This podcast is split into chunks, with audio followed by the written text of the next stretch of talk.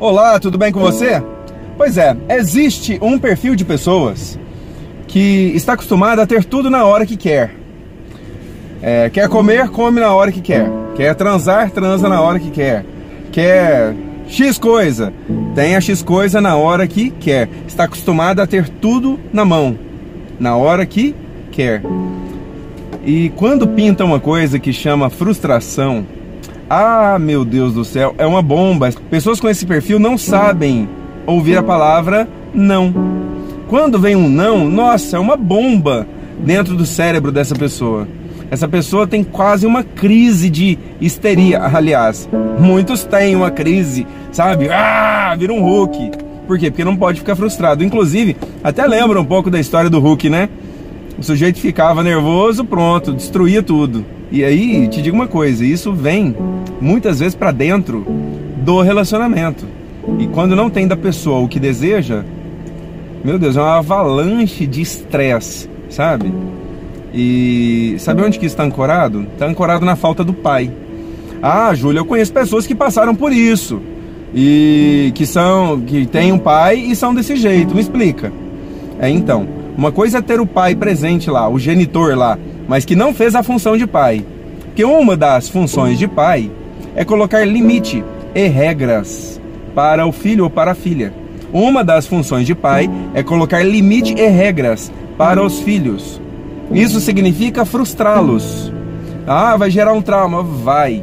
Não existe jeito de você não frustrar um filho. Você pode escolher o melhor jeito de frustrar.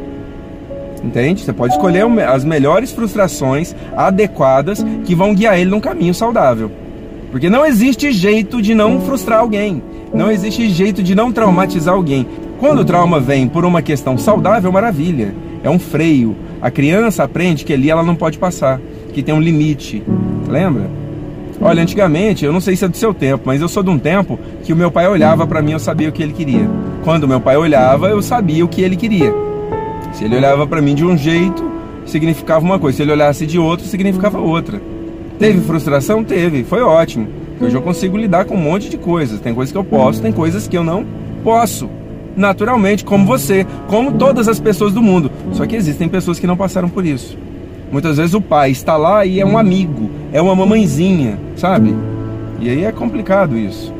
Pessoa que não tem essa frustração lá atrás, quando chega na vida adulta, né, pratica a mesma coisa que viveu lá no passado. Tem jeito de reverter isso? Tem.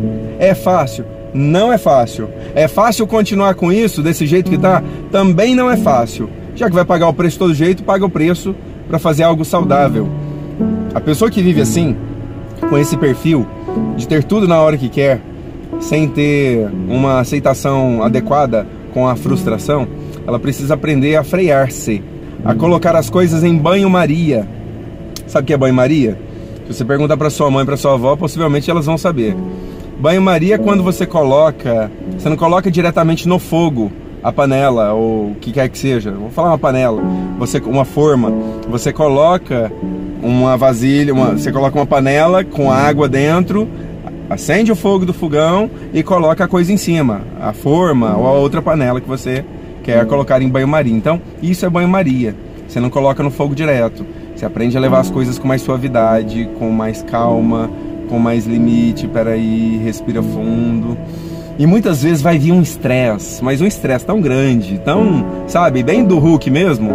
E esse estresse precisa de uma canalização inteligente. Porque se você não canalizar isso de um jeito inteligente, essa canalização vai acontecer de um jeito extravagante e muitas vezes doentio. Pode ir para comida em excesso, bebida em excesso, ah, pode ir para tanta coisa, pode ir para ansiedade, pode ser, olha, o, o potencial destrutivo disso é muito grande. Não canaliza isso como uma das coisas, exercício físico, atividade física, dança, vai correr, vai malhar, vai fazer alguma coisa que gasta essa energia interna. Porque senão esse troço fica lá dentro remoendo e cada vez que ele dá uma remoída, vai ficando pior, pior, pior, até explodir. Isso transforma a vida num caos, num inferno. Entende? Então, se você passa por isso ou conhece alguém que passa por isso, é, manda esse vídeo para essa pessoa. E se é você, comece a trabalhar com você, porque você precisa construir um freio interno.